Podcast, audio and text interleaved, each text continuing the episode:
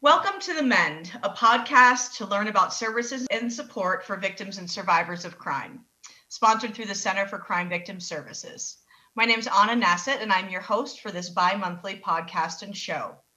Um, and today, I'm very excited to have Captain Lance Burnham here to talk about state police law enforcement's roles serving victims of crime.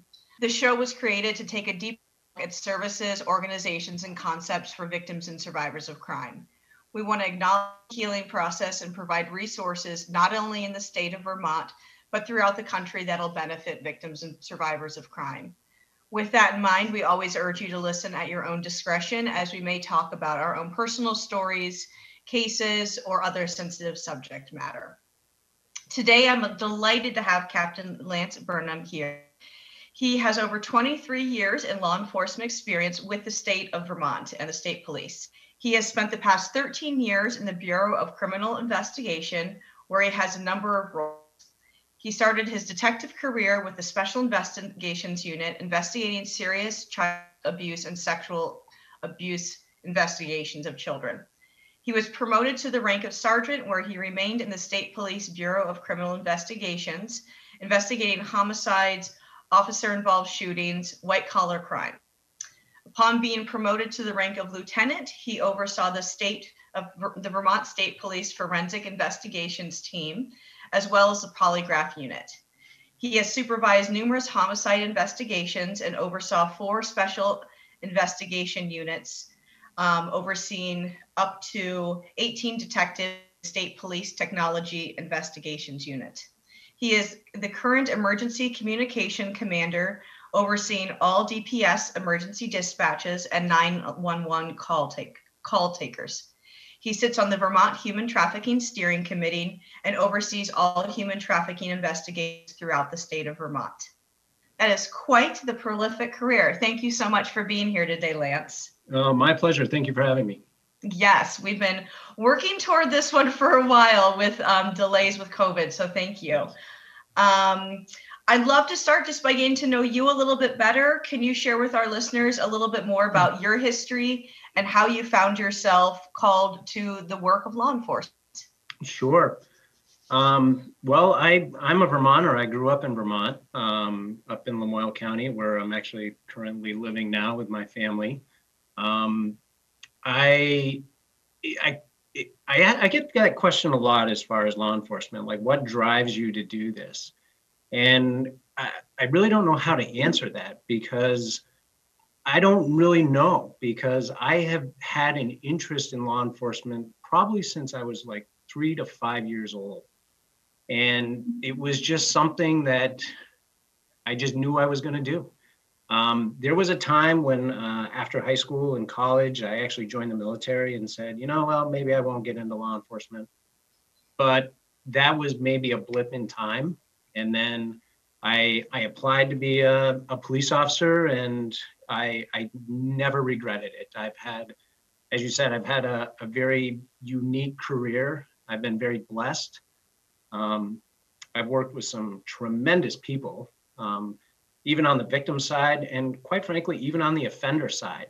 Um, I, I, I'm one of those guys that believe that people make mistakes. And um, if you talk to people, whether it be a victim, an offender, or what have you, and listen to their story, there's always um, there's always a unique background from everybody. And that's kind of where I've always wanted my career to go, just to learn a lot about that. So that's awesome. Um, I'm a big believer in rehabilitation and getting to know individuals as well. And it's so cool that you got to fulfill your childhood dream. I wanted yeah. to be a ballerina. That didn't really work out for me. So happy for you. Um, yeah. So I have had someone on here from uh, the Montpelier Police Department. So can yeah. you just share with our listeners the difference between state patrol and local police departments? Sure. I mean, in, in the state of Vermont, there really is not a major difference. I mean, we go to the same police academy. We, we receive the same training.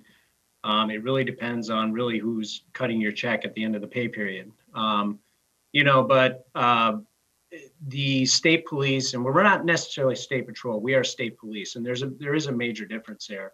State patrol, you usually the the troopers that are up on the interstate and only handling traffic and stuff like Uh, the state police within Vermont, we cover two hundred twelve towns in Vermont, which is about eighty to eighty-five percent of the landmass of Vermont. So we are the primary responsibility. We're the primary law enforcement agency for Vermont.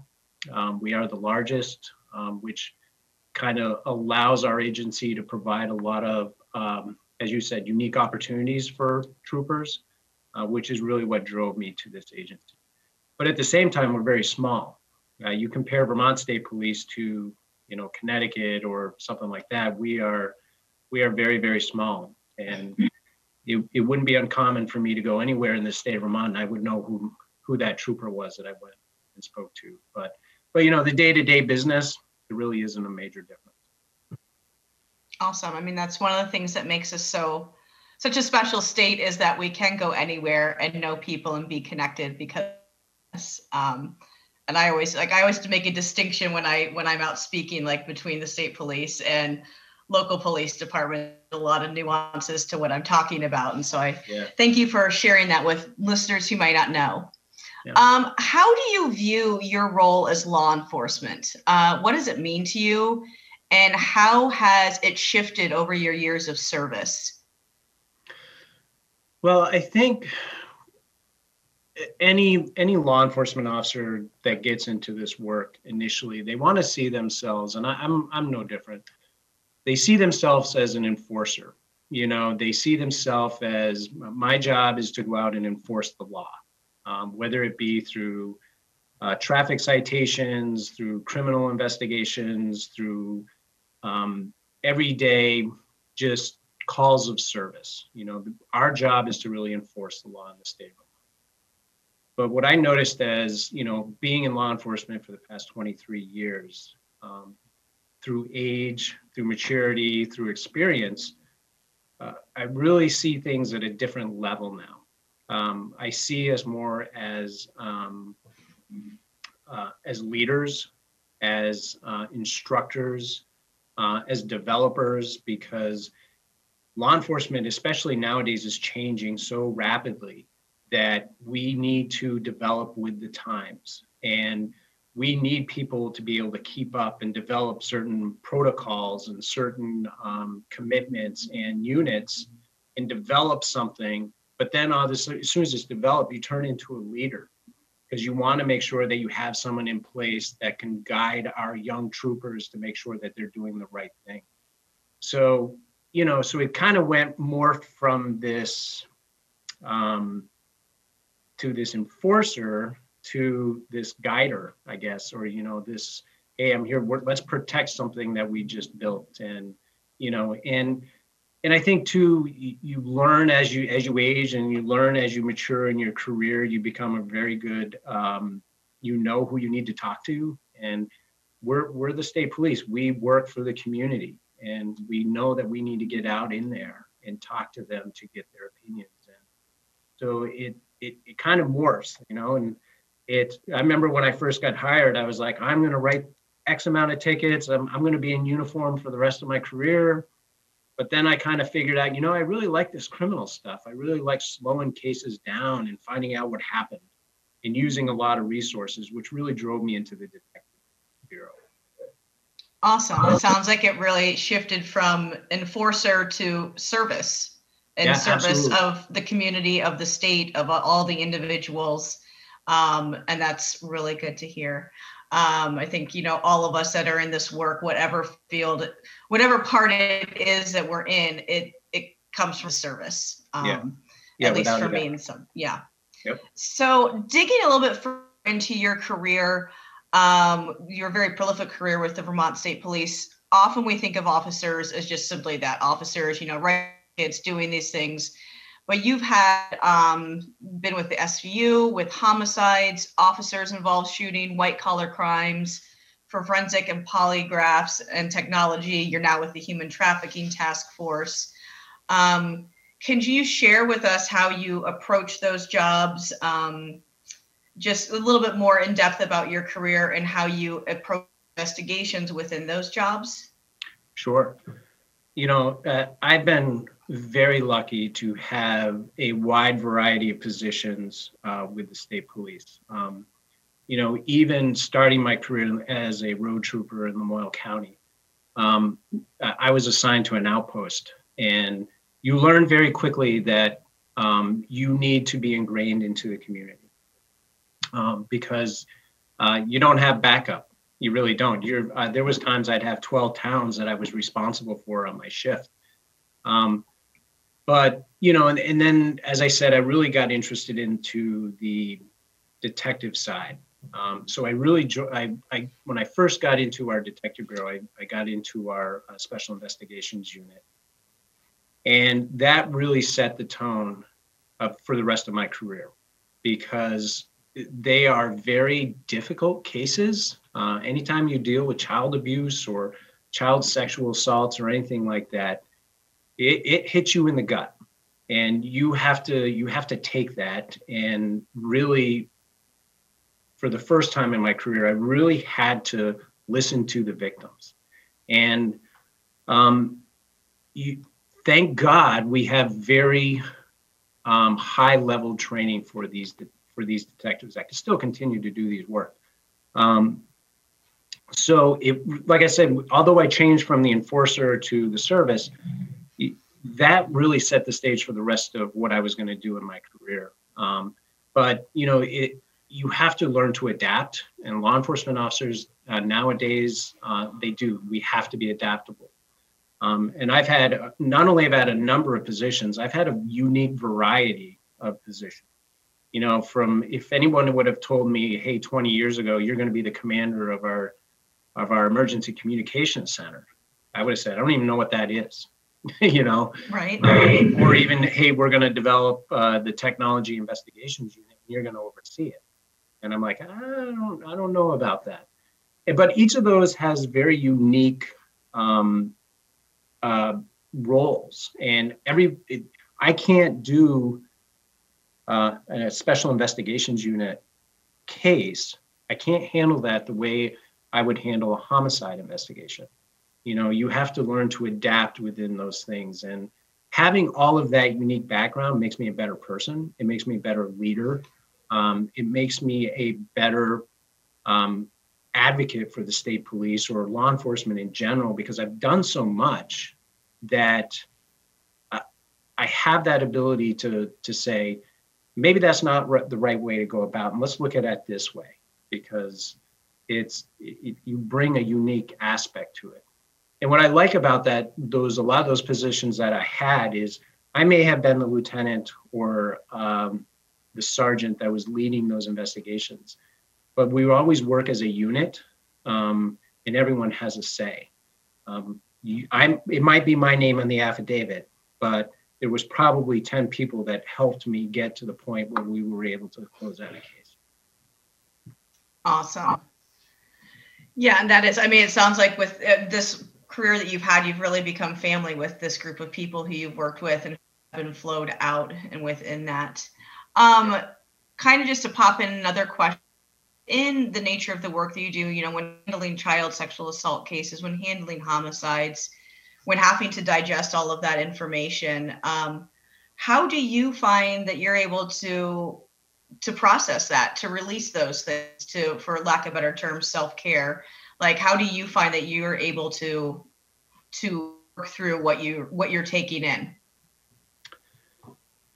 Well, that's an excellent question. Um, I I have, when I got married, Um, and my wife knew that I wanted to get into law enforcement, Uh, I made a promise to her that I would never bring my work home.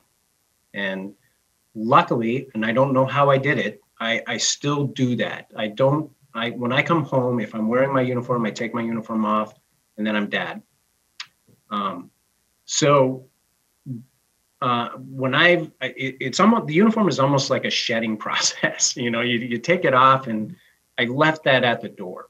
Um, but internally you do, you take that. And I've, I've had some very difficult cases throughout my career that clearly had an effect on me. Um, I, I love to cycle. I, I ride my bike. Um, so when I really know that, hey, uh, this has been a bad day, um, I will leave and just get on my bike and, and pedal and pedal and pedal. um, because that's an, that's an outlet for me. And I was lucky enough to find that. And so that way, when I come home or after that ride, that's out, that stress is gone. And I, I'm able to reconnect with my family and be, be there for them. Awesome. It sounds like you've got some really good things in place and strategies to be able to, yeah, balance the work and life on a level that most of us will never have to do. Yeah, and I and I will say uh, with the with our agencies, we're very lucky to have uh, a members assistance team that um, really reach out to people with these difficult cases to make sure that they're doing okay. Uh, we do have clinicians that uh, assist us with, hey, if we're having if if we are are noticing either another trooper or I notice someone that works for me is having a difficult time, it's just a phone call for me to say, hey, I need you to reach out to Trooper X or whoever. Uh, and it's been a very positive thing for our agency. They, they're a tremendous unit. Awesome. Yeah, that's really good. I mean, it's a lot of just, there's a lot of just like that bystander part of it, of just being able to look at the people around you and notice when they're faltering mm-hmm. in the different places that that might come from. So absolutely. I'm glad to hear that's in place. Yes. Um, so kind of switching into your practices, how have you approached each of these jobs with a victim-centered practices, or you learned over your career to become victim-centered and put victims first when working cases? Um, and, you know, just I'll just kind of combine the two questions, like when interviewing victims, how do you navigate getting the information you need without re-traumatizing and still continue to give people their dignity, their agency, all of those things? So kind of just what's your approach? Yeah. Well, I, I think that law enforcement in general, whether or not we realize it, it's a victim-centered approach no matter what. Uh, it's usually the victim that calls us for help. Um, It's usually uh, the victim that we're first talking to, um, you know, aside from maybe a phone call. Um, but they they are exactly why we have a job and why we have these careers. Um, so, you know, and then morph that into kind of the detective role, especially with the Special Investigations Unit. You know, we. We, as soon as you become a detective in that unit, you are, or back then you were sent to a forensic interviewing training. Like, how do you talk to kids, or how do you talk to victims that um, have experienced something that's just horrendous? Um, and not only that, but training somebody to um, talk to a victim. Um, and I'll use this as an example. How do I, as a male, Um, in a in a position of authority, um, talk to a female who may have had the worst experience in her life, that it could be shameful, could be embarrassing to them? How do I get them to open up and tell me what happened? That's a very difficult thing to do. And it's a process. And it's not like I just go into a room and sit down with and say, okay, tell me what happened. It, that, that just doesn't happen, and it can't happen, and it should never happen. And there's a process of how you get to the point where you can get the information that you that you need. Um, back then, we just didn't even know, we didn't have a term for it. It wasn't, oh, victim-centered. We were, we've been doing it all along, but now there's a term for it that says, well, that's victim-centered policing, or that's um, trauma-informed interviewing. We've been doing that all along. We just didn't really know that we were doing it. Um, so, You know, I think that's where I was very lucky, and all these detectives that are in these S I U positions now will realize how lucky they are to get that training, because not everyone gets it, um, because they, they'll take that with them for the rest of their career, and quite frankly, the rest of their life, because that has helped me just having communications out in the field when I'm talking with friends or when I'm talking to whoever. You know, it teaches you to communicate. Um, to answer your question, as far as how how do we use that to, to stay neutral, um, we as investigators, we we let we're fact gatherers. Um, we will always we always want to believe our victims. We always want to believe our victims um, that are coming to us and saying, this is what happened to me. And we do. But we also have a process of what we have to do to get to the end result of the investigation. And within that process are facts, and we are fact gatherers. Um, and it's, we, we still may say, okay, this is what happened to you, but if we don't have the facts that can back up what our victim may be saying, it's, that's ultimately our goal. Is we're not saying that this is untruthful, we're just saying we just don't have the information to prove what you're telling us. Um, so it's uh, it's a difficult line sometimes, and you know, and it's uh, sometimes it's frustrating because sometimes the facts just aren't there, and especially when you have someone that may come to us twenty years down the road when they're finally ready to talk to us. Um, that's hard. That's that's very difficult. And sometimes, and, and I've said this throughout my whole career, you know, law enforcement has to get away, away from, especially in these types of cases, that thinking a success is putting handcuffs on an offender. That is not necessarily our ultimate goal. Our ultimate goal is making sure that that victim gets the services that they need and has the ability to tell us their story. And if we can't make an arrest, that's fine. We're, we're fine with that, and we're good with that. But did we get the resources that the victim may need um, to get them in a better place? If we've done that, that should be considered our win, not necessarily whether or not we arrested somebody. We have to look forward at their victims. Absolutely. Justice looks looks so different for every single person. It's, yeah. you know, I think that's, we're, we're, we're kind of, you know, as myself, you know, we're taught like, oh, well, justice means this person goes to prison or they're arrested or they're held accountable. But that, you know, especially in these cases from long ago where someone's now reporting, um, this does look really, really different. Um, yeah. But I really like your approach, and it sounds like you really, you know, there's a big campaign right now called Start by Believing. Sounds mm-hmm. like you really, um, you do that. Well, I think, it, and I, I, I'll say this too, that our our agency, the Vermont State Police, um, we are very fortunate to have Colonel Birmingham as our leader right now. He's he's very forward thinking. Um, we um, he he wants innovative ideas, and he's not afraid to try certain things. Um, and I use this as an example. I'm not saying that this is where every department should do, but I use this more as an example of. of just be, how innovative we as law enforcement can be. I had a detective come to, came to me when I was overseeing our polygraph unit and says, I don't like how we do interviews. And I remember saying, well, we do interviews the way we were taught. And he's like, yes, but maybe what if there's something better out there? And so he came to me with an idea of this new interviewing model that was being used up in Canada, and we we pitched the idea to the colonel and saying, hey, this is backed on science, it's backed on uh, what we should be doing, it's innovative, no one else is doing it, but would you be at least interested in us researching it and seeing if it's the right thing? Absolutely. So we sent three detectives up into Newfoundland, Canada, researched this interview style. It's called the Peace Model. um, I selected three people from varying backgrounds just to make sure we weren't going up there and saying, yeah, this is the Cadillac, we want it.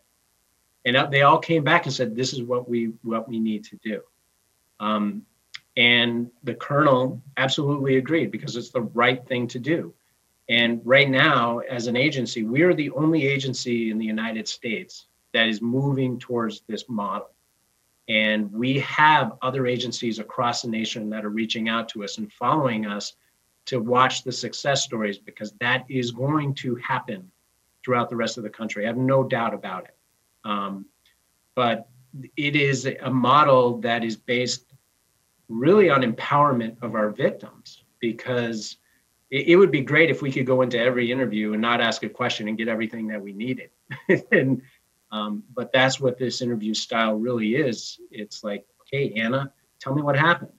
And listening to them and asking appropriate questions at certain times that's all backed on science and psychology, it's a win-win for everybody. That's amazing. I love hearing that. Um, that's very cool. And I'm excited. I, I normally don't share negative stories, but I put in the questions that, like, the only, in all of my years of dealing with police with my own case, the only real negative response I've had was from the Vermont State Patrol. And I had to go there.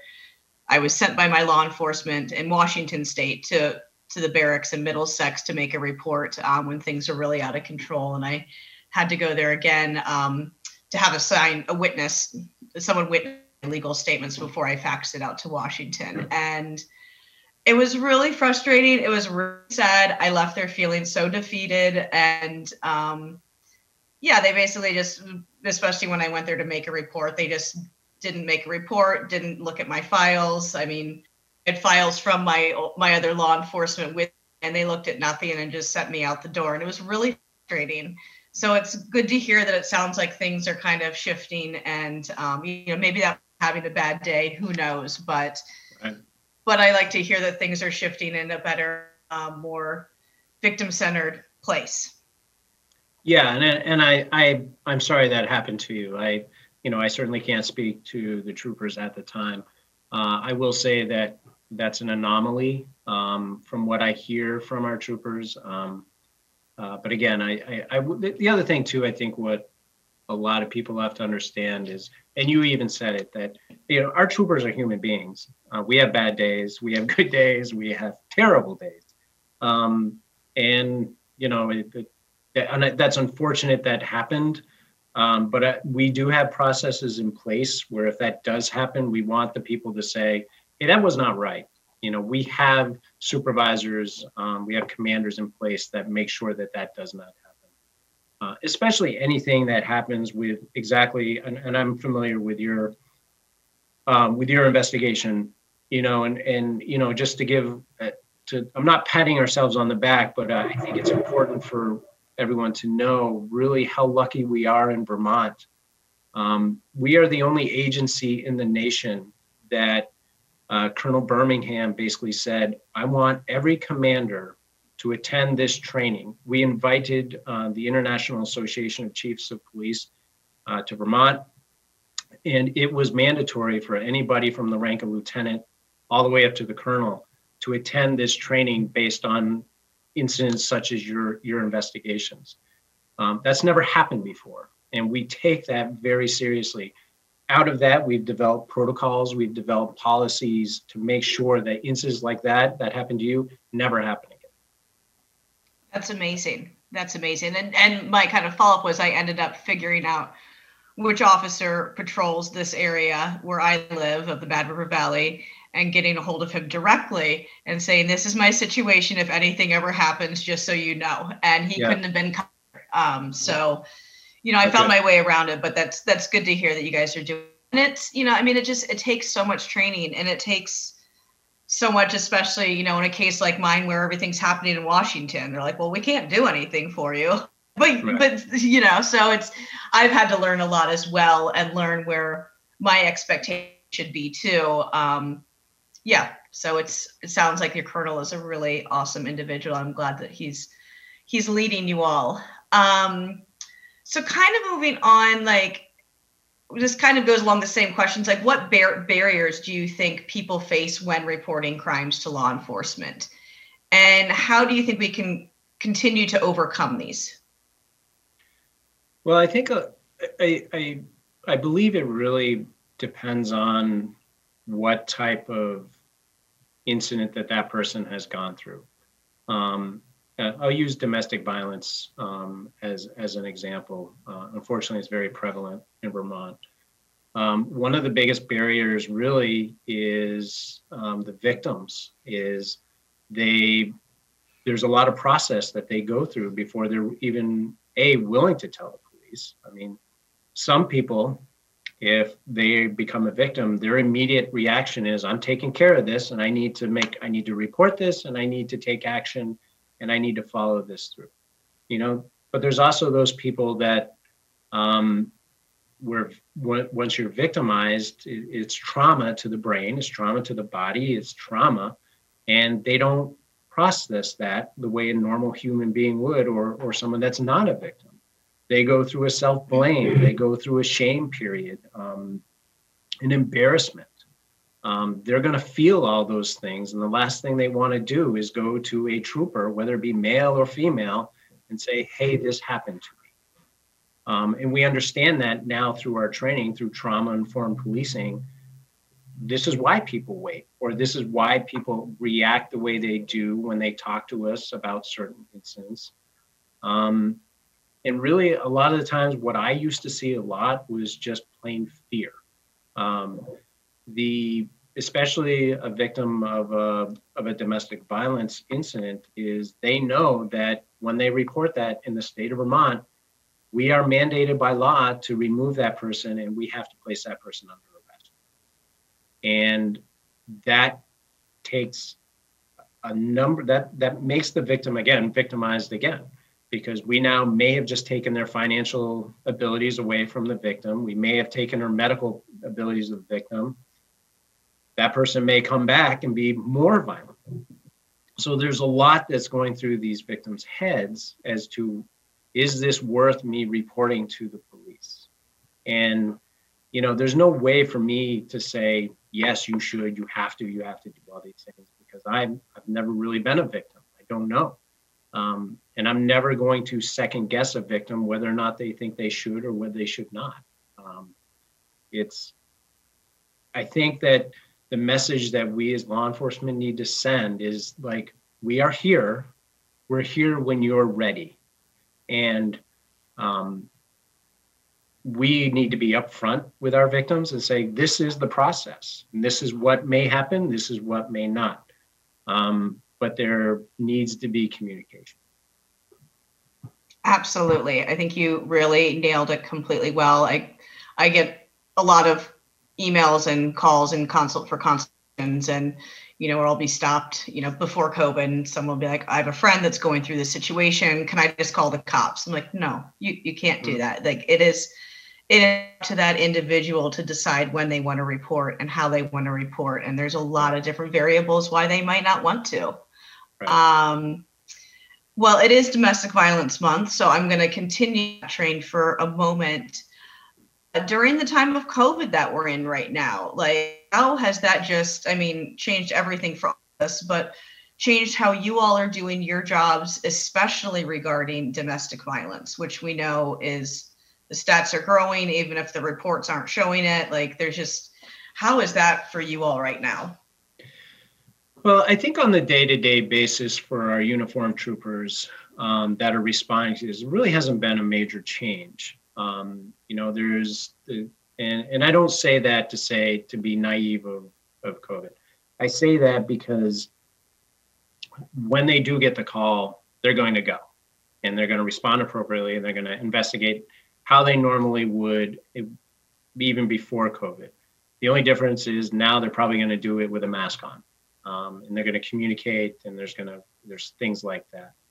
But what I will say, what COVID has forced us to do, Um, and what's really changed, especially right at the height when Vermonters were asked to stay home.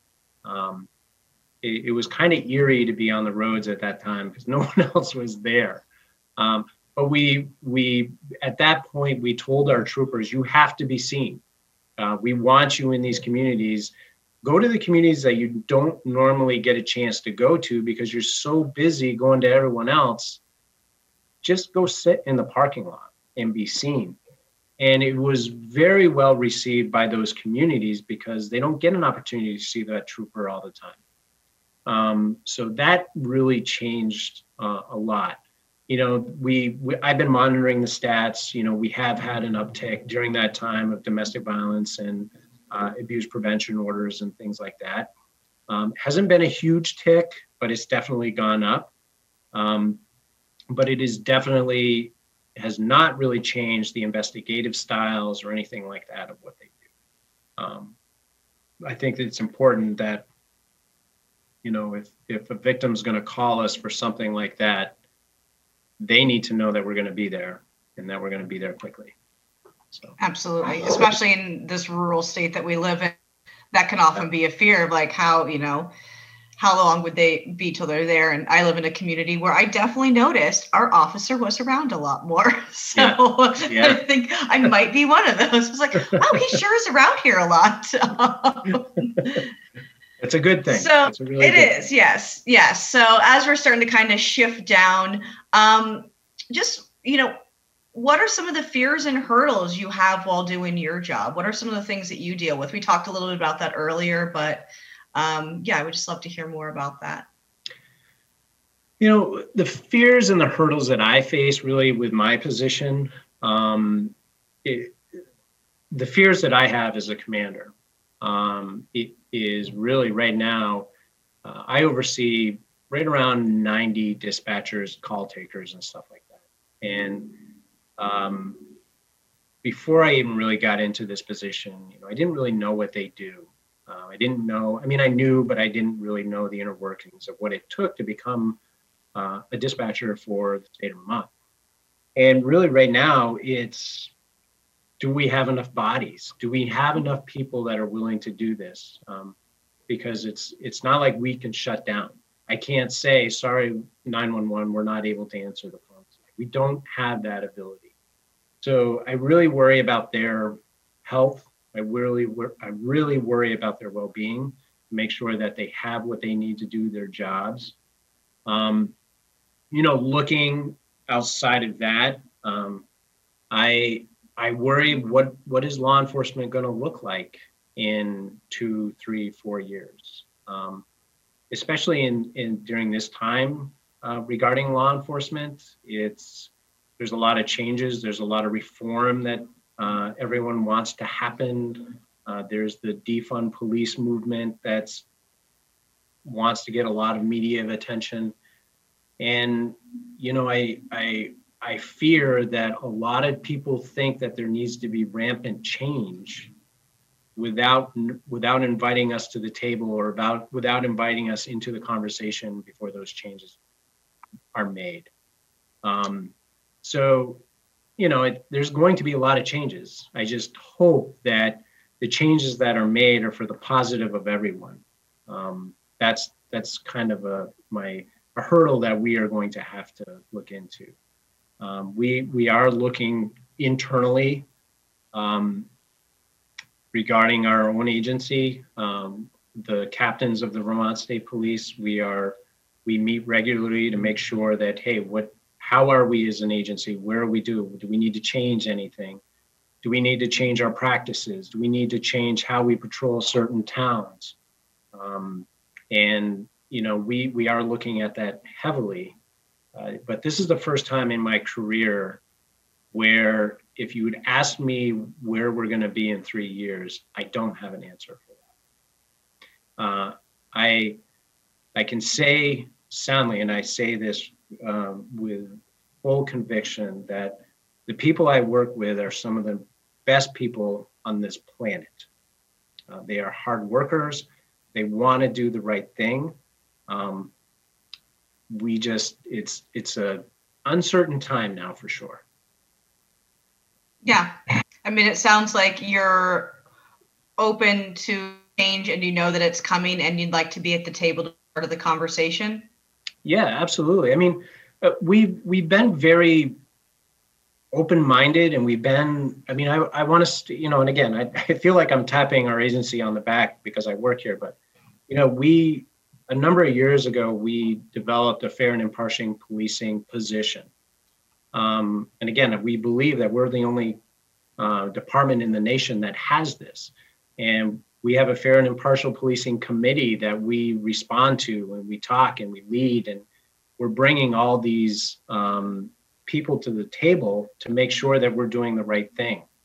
And and that's not just V S P, we're inviting all the municipals, the sheriffs, to, to make sure we as law enforcement are doing the right thing. Because again, we're part of these communities. And you know, we we live in the town that we patrol sometimes, and we need to know that are we doing the right thing? Because we do, we work for the communities. Yep, and we can all grow and we can all change and we can all do better. And it sounds like you all are doing a lot of things, already had a lot of things in place and are continuing to do that. So I yeah. think that's wonderful, thank you. Thank you. Well, I feel like that's a pretty good point to wind down today, because we just covered a lot of ground. Um, so thank you so much, Captain Lance Burnham. It's been an honor chatting with you today, and I just greatly appreciate the work you're doing here in Vermont on thank so you. many levels. Um, if people would like information on the work you are doing, what resources would you suggest? Or if they're needing help, what would you suggest? You know, today's social media, everything's driven by social media. We have a very, uh, uh, very active social media team that, that keeps the community involved with what V S P is doing on a daily basis. Um, our website, anything that, uh, any of our committees that we are on, or anything of our daily basis of what Vermont State Police are doing are, are there. They, they can certainly get that. Um, and what I, I recommend people, um, is to be active with your barracks. We have ten barracks throughout the state of Vermont. Don't be afraid to show up to that barracks and get to know your troopers, or, or approach a trooper at some point and do that. Be active. This is a, this is a spectator, this is not a spectator sport here. You know, we want, we, we are in the process of developing committees, um, citizens advisory committees for our each barracks, so people can say, hey, this is happening in my town, what are you gonna do about it? Or, you know, that, that gets us involved with the communities, but it also gets the community involved with, with us. Awesome, I wanna serve online. You have a very active uh, citizen advisory board, or citizens advisory panel uh, out of the Middlesex barracks. They are, that is probably the most active in the state right now. That's great. I love hearing that. Yep. Well, thank you so much. I always like to close with just like a short, like one sentence positive message that you want to leave with listeners. Um, so do you have any words of wisdom and positivity? Wisdom. I don't know about that. um, uh, well, I'm going to quote something I saw uh, on the interstate coming up. I don't, the billboards that you see that flash the messages and, and stuff like that. Uh, I don't know who wrote this. I don't know who put this on the sign, but it said, slow down, you're already here. And it dawned on me, like, this is Vermont. We live in an outstanding state. It's beautiful here. Enjoy it. We are very lucky to live here. We could be in such a worse place. And sometimes we have a tendency to focus on the negative. You're in Vermont. You're already here. We're good. I love that. I was in Maine for a month, and I just drove back last week. And just as I was driving through the mountains of Vermont, and it's like, it's just stupidly beautiful. And yes. I'm, I'm not a um, emotional person, but I started crying. I was like, oh, it's just so beautiful. And I did slow down. Um, Well, that does it this week for us. Um, thank you again so much for joining us. Um, as always, if you have ideas or questions, you can email me, Anna at stand up resources dot com. I'm Anna Nasset, your host of The Mend. Thank you so much, and be well.